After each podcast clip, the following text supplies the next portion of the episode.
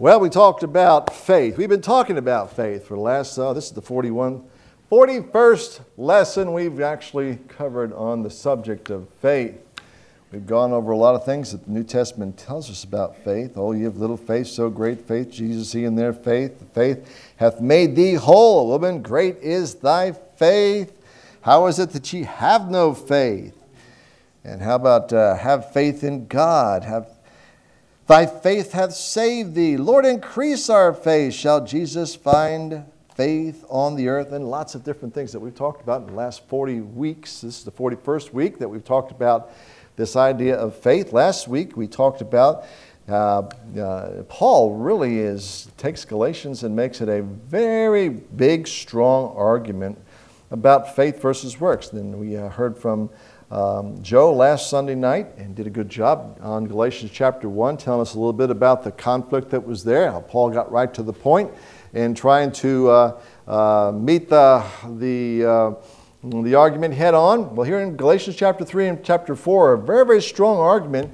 Paul goes through actually six different arguments that he takes, and he, he argues first from the personal uh, uh, aspect of things. O foolish Galatians, who hath bewitched you that ye should not obey the truth?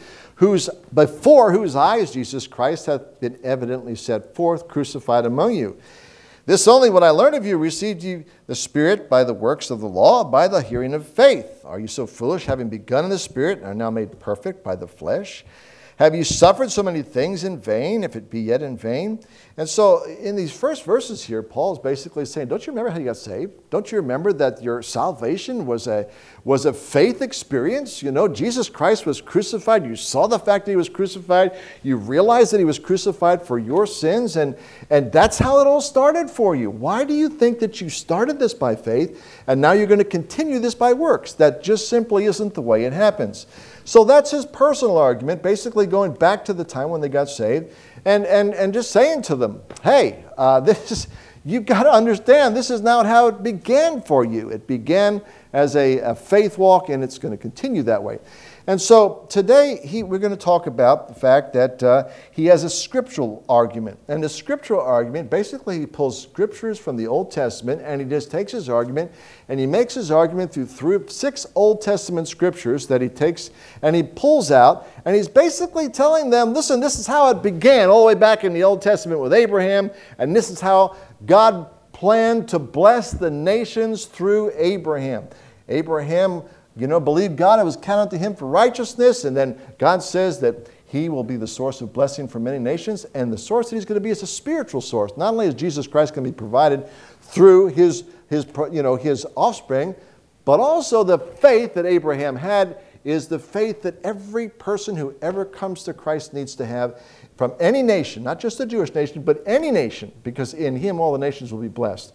And the only way you're going to be blessed is you have to have the faith that old Abraham had because you're not going to be blessed just because you're a Jew. You're not going to be blessed just because you're an American. You're not going to be blessed because you're, uh, you know, a Chinese guy or a Japanese guy. It has nothing to do with your your uh, physical origin, it's your spiritual origin that's, that's important, you see. And our spiritual origin comes through Abraham. So we're going to talk about that today. And I don't know if we'll get through all of it. We'll just see how far we can get. But he has six different uh, scriptures that he brings to light here. And he kind of builds this thing scripturally to help them to understand listen, this is how it started for you, and this is how it continues. And this is how God meant for it to happen. So let's have a word of prayer. And we'll look at here the, uh, the blessing of Abraham is through faith. That's my title here. The blessing of Abraham is through faith. And we're going to look at verses number uh, 6 through 14 if we get that far. Lord, we thank you for this argument, this, this uh, logical sequence of thought that helps us to understand how faith was actually, how it began and how it continues in the course of history and how, Lord God, you want to bless all of us in the very same way. And it's not people coming to, to, to, to Christ in different ways, it's all the same way. We all come to Christ through faith. Abraham did back then before the law was even given. And, uh, and it's all the same for us today. And so, Lord, help us, I pray. Give us wisdom, open our eyes, give us eyes to see, give us minds that are engaged, help us to understand this whole concept that it's not of works, but it's of faith. And help us, we pray in Jesus' name. Amen. And so, again, uh, uh, Paul's going to prove that salvation is by grace alone and not by works of the law. The Judaizers came in. They had used every possible means to try to capture the churches of Galatia, and Paul was not going to fight half heartedly at this. He is going to, uh, he labored hard for these people, and he wants to make sure that they continue in the things that they are taught. And uh, so the apostle was no amateur when it came to debate. He obviously learned well, and so his arguments are going to be based on his and Lord gives him ability, and Lord gives us ability in different ways. Paul, obviously, having an understanding of the Old Testament scriptures, uh, is able to take us right back to where it all began. And so he says, and I'm going to look down to verse number six here because that's kind of where we're starting. Even as Abraham believed God, and it was accounted him for righteousness. Okay, so right there in verse 6 and verse 7, it says, Know ye therefore that they which are of faith, the same are the children of Abraham. Now, he's not talking about the physical children of Abraham, he's talking about the spiritual children of Abraham. Those that are of faith, okay, that's your origin, all right? You are of the same lineage, if you would, spiritual lineage, as Abraham was. You see, because you go all the way back to Genesis, and you find out that Abraham was blessed because he believed God. And God accounted that to him for righteousness. He believed God, God accounted it to him for righteousness. In other words, Abraham didn't have a righteousness that was due to the law. You see, well, how do you know? Because the law wasn't even given yet. there was no law yet. You see, the law was given in Moses, all right? That's when the law, and, Mo, and Abraham came well before Moses. And so the law wasn't even on the scene yet, you see. So Abraham just believed God, and, and he, as a result of it, God accounted him for righteousness. And so Paul begins to base his argument on what the Old Testament taught. God clearly acknowledged the faith that he was looking for was found in Abraham. You see, God looks about and he's looking for people who will believe him and trust him. Way back in Genesis, he found a man who sincerely trusted him, and he found that in Abraham. And so Abraham possessed the faith that God was looking for in man, okay? So back in Genesis, we see it in a man. And then as time goes on, we see it in a tribe. And then before, we see it in a nation. And then we see it, you see, as history progresses, you see. And now we see it in many nations, but it all is the same faith, you see, that, has, that, that the thread goes through all of these different um, expansions of faith it's all the same faith that Abraham had way back there in Genesis, and that's where it all began. Genesis chapter 15. Because actually, Paul is quoting here to begin with Genesis chapter 15 and verse number 6, where God says he believed that Abraham believed the Lord and he counted it to him for righteousness. So, again, he's quoting Old Testament scriptures to provide a foundation for his argument. So he makes a point in his argument and he's saying, look, this is where it began, Galatians. It began with Abraham. And Abraham, he got saved by faith, not by the works of the law. The works of the law didn't even exist back then, you see. He trusted God. God counted him for righteousness. In other words, God placed the righteousness of God on Abraham's account because Abraham put his faith in God. God saw that faith and he said, It's the faith of Abraham that I'm looking for, you see. It's the same that's the, that, it's not again not physical. It's the spiritual lineage that God is looking for here. And so essentially, he's saying, "Don't you understand that the people who live by faith are truly the sons of Abraham, not the physical sons." But the spiritual sons of Abraham. So that's what he brings out first in Galatians chapter 3, verses 6 and verse 7. And he founds this on Genesis chapter 15 and verse 6, where it says, And he believed in the Lord, and he counted it to him for righteousness, and the he who believed was Abraham. Genesis chapter 15, verse 6. All right, then he goes to this next point in his argument, verses 8 and 9, and he says this. And the scripture, foreseeing that God would justify the heathen through faith, preached before the gospel unto Abraham saying, In thee shall all the nations be blessed. Now look, God always meant for salvation to go to all men. That's always been the plan of God. He needed somebody to carry the truth to men. He started off with Abraham, and then he went to a family, okay? J- uh, J- basically, the, the Jacob's family, which was basically the Jacob was renamed to Israel. And so he started with a man, and then he went to a family, and then he ended up with a tribe, which became 12 tribes of Israel. But God has always had somebody to be able to communicate, this is his plan, this truth to mankind. So Abraham was the kind of the start of this thing, okay? Because this is after the flood, okay? Noah's off the scene. The old world kind of is gone out of the way now, all right? So Abraham is the guy on the scene. And so he is the one that had this right here. And now listen to what it says. In the scripture, foreseeing that God would justify the heathen, the heathen is basically, these are the people who don't know Christ, all right? These are the unsaved nations. The scripture foreseeing that God would do this. It says here, preach the gospel unto Abraham, saying, In thee shall all the nations be blessed. So he's saying the faith that Abraham possessed was the faith that was going to save everyone of any nation, or anyone of any nation, might be a better put to put, put that way, you see. It was the faith that Abraham had. It's not the faith that, uh, that the Muslims had. It wasn't the faith the Chinese had. It wasn't the faith that all the other world religions had as they were developing over the course of years and time. It was the faith that was in Abraham that God was looking for. And so this is what he's saying here. All of the nations that ever come to Christ will be saved through the same faith that Abraham was saved through. You see? And that's what it's bringing out here. He says, So then, they which be of faith are blessed with faithful Abraham. God blessed faithful Abraham, and God will bless everybody else who puts the same faith in God as Abraham put in God. You see? That's what he's saying. So the scripture foreseeing that God would justify the heathen through faith how do we know this? The statement, In thee shall all the nations be blessed. Well, where is that found? You find that in Genesis chapter 18 and verse number 18. You find it in Genesis chapter 22 and verse number 18. You find it again in Genesis chapter 26 and verse number 4. And actually, you find it many times in the scripture because that same blessing ended up going to Jacob and it ended up going to the, the, the children of Israel as, you know, God blessed Abraham, then God blessed uh, Jacob, then God blessed um, uh, his, his children and so on like that, Isaac. All right? That was the same line. They all, you see, they put their faith in God, and that's the, fi- the line that God was working through to communicate this.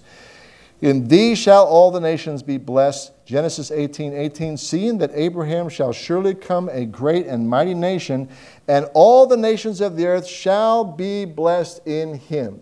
They would be blessed because Christ would come through him, and they would be blessed because he possessed the very faith that God was looking for in mankind. So, those two factors, you see, are the things that God was looking for in men. It doesn't matter what nation they were part of. You see, today, people are getting saved in Afghanistan. People are getting saved over there in Iraq. People are getting saved in China. People are getting saved in the U.S. People are getting saved in Africa. You know what it is? It's the same faith that God saw in Abraham, is the same faith that these people are getting saved by in all the different nations all around the world. Same faith. And so he's pointing out to the Galatians because here the Judaizers come back in and say, oh, no, no, no, no. You know, so you, you see, you've got to do the works of the law. And Paul's going to address this in just a second here. You see? And, and he's saying, no, don't be so soon removed from the very faith that you got saved. Don't be confused now and revert back to the things you used to believe. You weren't saved by works, you were saved by faith. And you're not going to go to the next steps in your Christian life by works either. You see? So he's making this argument. So, they will be blessed by the Savior that they proceed that would proceed from Abraham. And again, this, this, this is not physical, this is a spiritual lineage. The plan of God was to justify the heathen the same way he did Abraham by faith. Okay? Step number three, or shall I say, argument number three that Paul goes on, verse number 10. And verse number 10 For as many as are of the works of the law are under the curse. Okay? So what he's doing now is going to say, okay, if you're going to go this way, you have to understand what you're, what you're doing to yourself, okay? If you're going to put yourself under the works of the law, you have to understand that there is a curse that is associated with the works of the law. And if you're going to do this, this is what's, this is the, in other words, you've got to understand, this is the consequence of it. All right? So he says here, for it is written, Cursed is everyone that continueth not in, listen to the next words, all things which are written in the book of the law to do them. So Paul is pointing out to them, now wait a second now, if you want to go this direction, let me understand what you're, let me help you understand what you're putting yourself under. You're putting yourself not only under the works of the law, you're putting yourself under the curse of the law. Because you are cursed if you don't do every single thing the law demands. So when you put yourself back under there, you're basically condemning yourself because there's no way you have ever done it, and there's no way you ever will do it. You haven't done it up to this point, and you will not do it ever again. And even the fact that you haven't done it up to this point ruins the fact that you can't do it from now on. James points this out, and we'll get to that verse in just a second here. So, he says, Cursed is everyone that continueth not in, very key here, in all things. Cursed is everyone that continueth not in all things. That means all the points that the law brings to light. If you're going to live under the law and you want to be, have favor in the sight of God because of your law keeping, then you got to keep it all. Every bit of it. All the moral law, all the ceremonial law, you got to keep it all. And he says here, uh, which are written in the book of the law to do them. Now, here's what it says. Here's the foundation Deuteronomy chapter 27 and verse number 26. Cursed he be he that confirmeth not all the words of this law to do them, and all the people shall say, Amen. That's what it says. Cursed be he that confirmeth not all the words of this law to do them. And all the people said, Amen. So, again, if you're going to put yourself under the law, then you got to do it all. What's the problem? Can't. the law, the law, it tells you what to do, but there's no power to do it, you see? You don't need to know what to do, you need the power to be able to do it. The law gives you no power to do that. And so, Paul is pointing out that if you want to place yourself back under the law, you had better hope that you keep every bit of it because you are cursed if you don't keep it all. Again, he's, he's bringing this argument. He's trying to take them back scripturally. He's saying, look, this way you want to go. Understand what you're doing to yourself. And he goes on, he goes, says, that, so if you're honest, you should fully understand that you have not kept all the law. If you're honest with yourself, you haven't done it all. And again, James, James is writing 20 years after this, okay? So the words of James aren't actually on the scene right now as he's writing to the folks in Galatia, because Galatia, we're talking about, you know, early 48 or so, and James is not written till later on in about uh, 68, all right? So so James puts it this way But whoso keepeth the whole law, and yet offendeth in one point, he is guilty of what? Why? What's the consequence for breaking one point? Death. Death. The wages of sin is death. You sin once, you deserve to die. What if you sin nine times? You deserve what? Death. Death. What if you sin seven times? Death. What about three times? Death. What about two times? You get it? If you break the law once, you're guilty of the curse of the law. Because the only way you get out of being guilty from the curse of the law is if you keep the whole thing. But nobody's kept the whole thing. And this is what Paul's saying. Nobody's done this. And you haven't either, Galatians. you know? So nobody's done this. So when you go back under the law, do you understand what you're doing to yourself? You can't, you can't sustain that. Nobody has except one. That's the Lord Jesus Christ. All right, then verse number 11. But that no man is justified by the law in the sight of God. Key statement there. No man is justified by the law in whose sight? God's sight. Now, everybody can get up here and proclaim his own goodness, you see, but the Bible says a faithful man who can find. You see, you can get up there and say, Well, I've kept it all. Well, you can tell that to me. I won't believe you.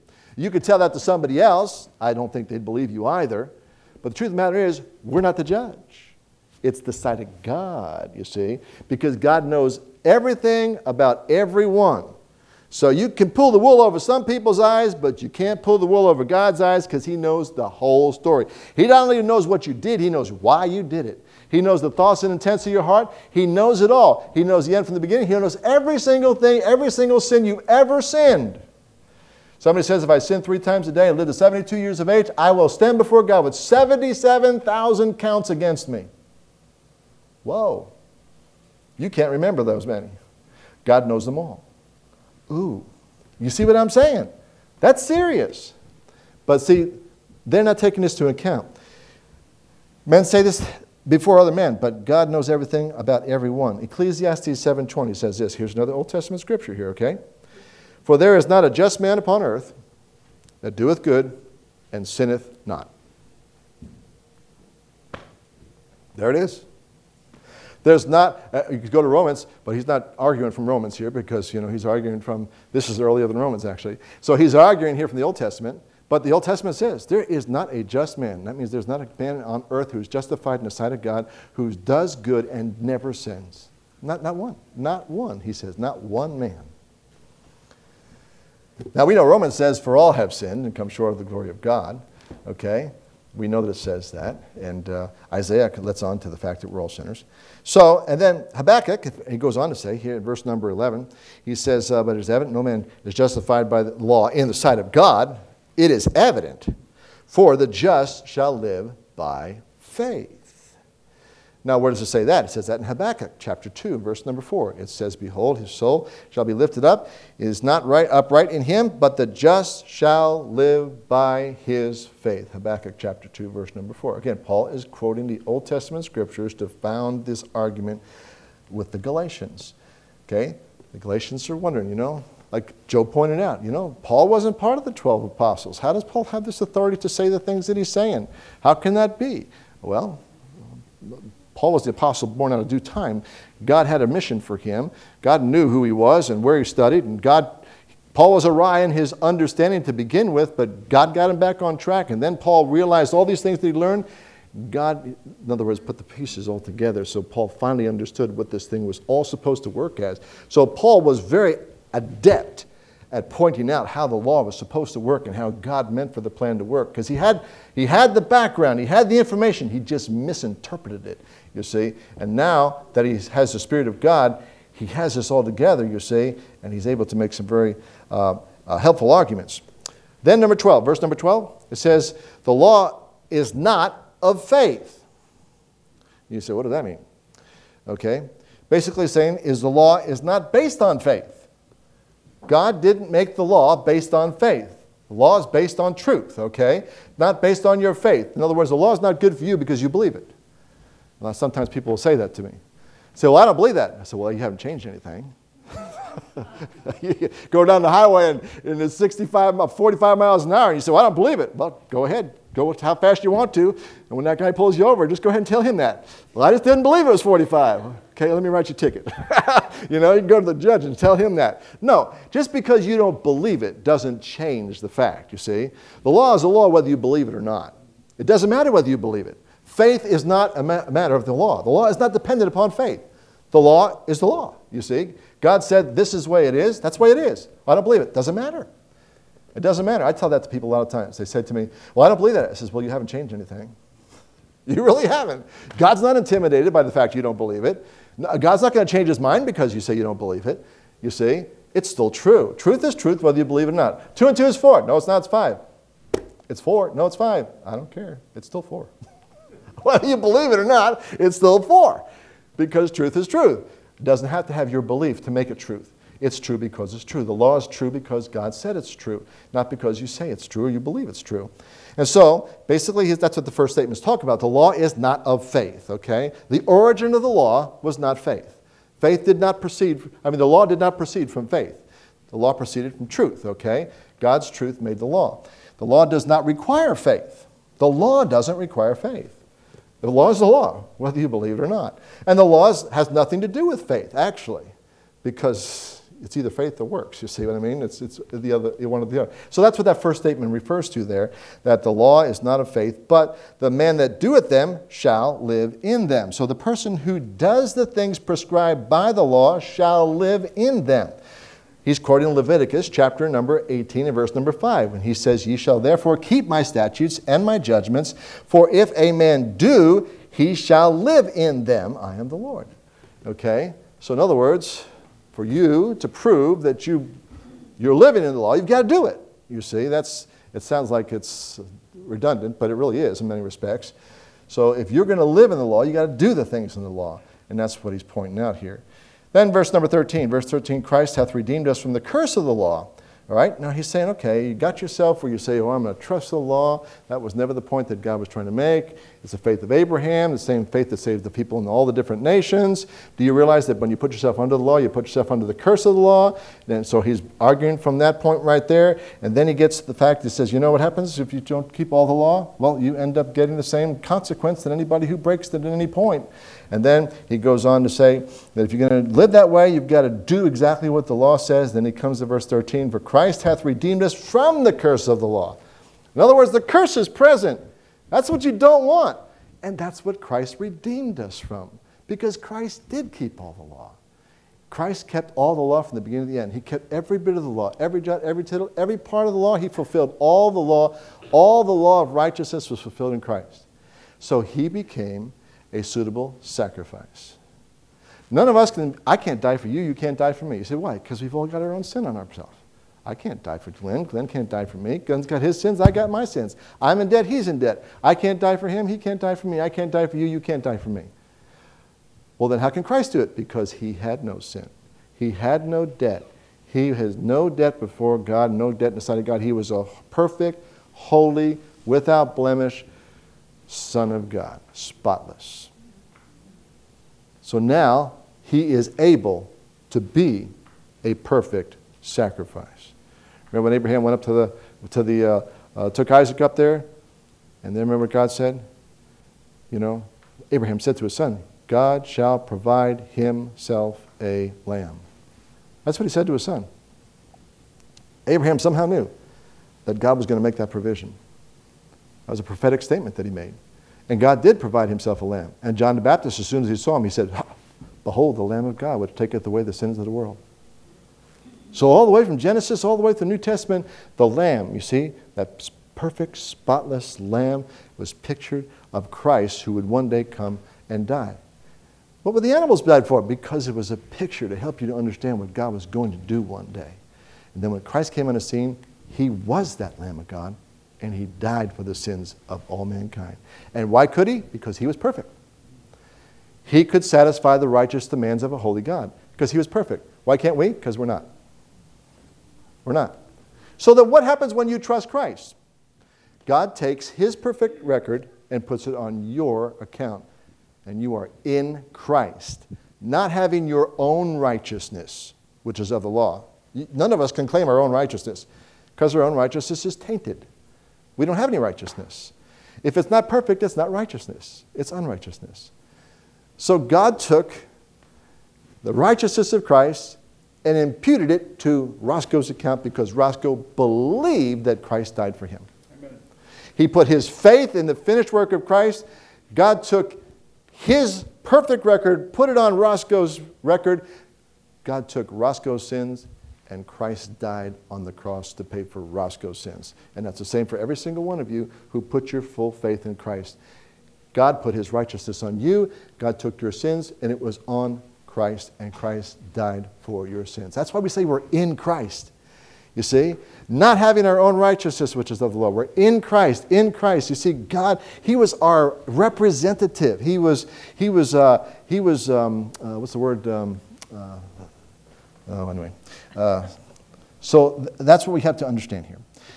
So Christ hath redeemed us from the curse of the law, being made a curse for us. In other words, in our place. He was made a curse in our place. We deserve the curse. Why? Because we broke the law. We didn't keep it. He was made a curse for us. Why could he do it? Because he didn't have the curse on him. We had the curse on us. For it is written, Cursed is everyone that hangeth on the tree. And that's a quote from the Old Testament, Deuteronomy chapter 21, verses 22 through 23. It says, And if any man have committed a sin worthy of death, and he be put to death, and thou hang him on a tree, his body shall not remain on all night in the tree, but thou shalt in any way wise bury him that day, for he that is hanged is accursed of God. And so it goes right back to that Old Testament scripture. That's a foundation for that statement. You see, cursed is everyone that hangeth on a tree. And that's what they did. They took Christ and they hung him on a tree, and that's how they killed him. And so, so we have six parts to this argument. So he's saying, Don't you understand? That's why Christ died. That's how you have the salvation. Christ was the curse in your place. And so basically, he takes the Old Testament scriptures and he provides an argument to show them this is now how your faith began. Just like it did for Abraham, you had the same faith as in Abraham, and it's all You see, it, it's not your doing of the law, it's you're putting your faith in the one who did all the law, and it's Christ. And he died in your place. And now that you have salvation, you have it because you're in Christ, not because you do anything yourself. So it's of faith. Verse number 14 says, That the blessing of Abraham might come on the Gentiles. Remember, the Galatians are Gentiles, all right?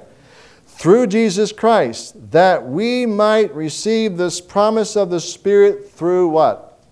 Faith. That's the promise of the Holy Spirit. Born again. We might have that promise. How? Through faith. He brings us right back to where he said, he takes that argument, goes all the way from Genesis and, and, and starts it, and brings us all the way through the Old Testament, and brings us right back to the very fact that we have it, you see, through faith. It's the promise, it's the blessing of Abraham. In thee shall all the nations be blessed. The faith that you had is the same faith that everybody has to have so that they can be blessed in Christ. So that's the understanding. And I know we kind of ran through it pretty quickly, but nonetheless, Paul is, and this is just the second of his argument. He has six different arguments here in Galatians 3 and 4. This is just the second one. First, it's the personal argument, and then the scriptural argument, and then he's going to give us again uh, from here, he's going to go to the, uh, the logical argument. I thought the last one was pretty logical, but nonetheless, he, he, he logics us through the whole situation. So, all that to say, listen, folks, you're saved, you're saved by faith. Amen? And by the way, if you want to grow, you're going to grow by faith because faith is the basis of your salvation, and faith is what's going to cause your, your sanctification to continue to be a blessing in your life.